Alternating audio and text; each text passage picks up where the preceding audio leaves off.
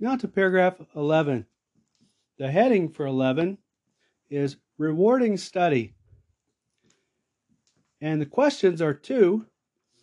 The A question for 11 is How beneficial is wisdom from God? Likely you, you have benefits or have received benefits from employment. Well, are there benefits with living in harmony with divine wisdom? The scriptures actually answer that question. Our B is this How should we study to gain the most from each study period?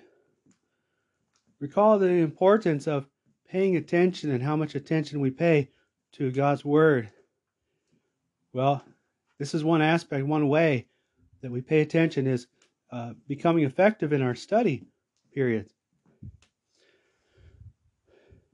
11. Rewarding study. Regarding the gaining of divine wisdom, Proverbs 3 says this Happy is the man who finds wisdom, and the man who acquires discernment. To gain it is better than gaining silver, and having it as profit is better than having gold. It is more precious than corals. Nothing you desire can compare to it. An aspect of wisdom, discernment, is the ability to distinguish things right from wrong, truth from falsehood, good from bad, wise from unwise, and more important matters of law from lesser matters, though still required, thus helping to make good judgments and decisions a necessary protective quality. This is important to keep in mind as you carefully study or listen to God's Word, which brings incomparable rewards reference to Proverbs 5 1. Jesus said, Pay attention to how you listen. From Luke 8 18. Should we not also therefore pay attention to how we study? When examining written instruction, how can we gain the most from our study periods?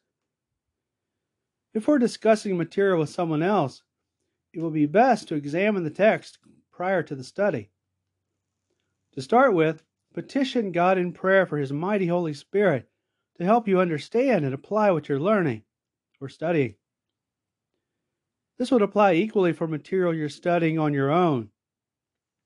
Jehovah God loves you and wants to help you.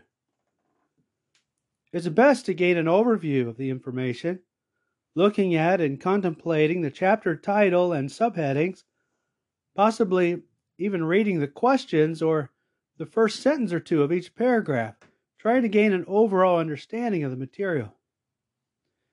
Then, starting from the beginning, read the text carefully, asking appropriate questions to yourself to understand it. For example, you might ask, How can I apply this point or scripture in day to day life? The cited scriptures are those quoted or just referenced in the study text. Look up many of these scriptures as they form the basis of the information. Especially look up those that seem to help answer the study questions or may otherwise seem integral to the subject at hand. You might try to get the gist of these scriptures in their biblical context. Ponder the usefulness of the scriptures, seeking the Bible principles or truths found in each scriptural text. Then you can be thoroughly prepared to discuss the information with others and, when appropriate, to raise any questions you may have to further understand the subject being discussed. What spiritual gems you will thus find as you study God's precious Word, the Bible, properly. After finding such delightful knowledge in your study period, do you think it would be appropriate to thank Jehovah in prayer for it, contemplating before Him what you learned Now, the A question for 11 How beneficial is wisdom from God?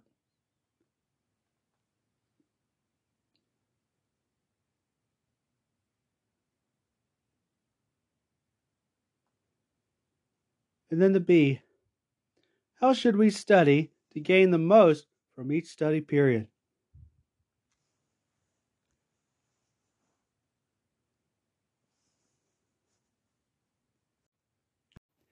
Now to 12. The heading for 12 is as expected. The question for 12 is what might we expect about a book that is truly inspired of God? Recall that these books were written over a period of some 16 centuries. Only God Himself, miraculously to us, could put order to them. Let's see what's contained therein. As expected, there is order to the 70 books of the Bible, as we might expect of God's written word. In the Hebrew scriptures, we find patterns of fives and twelves.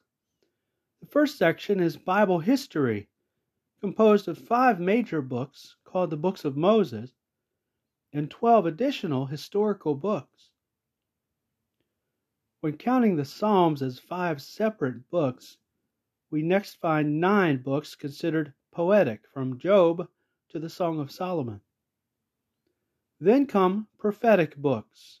Again, five major books beginning with Isaiah through Daniel, then 12 additional prophetic books, Hosea through Malachi, completing 43 books of the Hebrew Scriptures. The 27 books of the Christian Greek Scriptures start again with history, the Gospels of Jesus' life, and Acts of Apostles, the first five books. Then come letters to various congregations by name. Following this, generally, are letters named for the writer or recipient, various apostles and companions. Finally, the prophetic book of Revelation.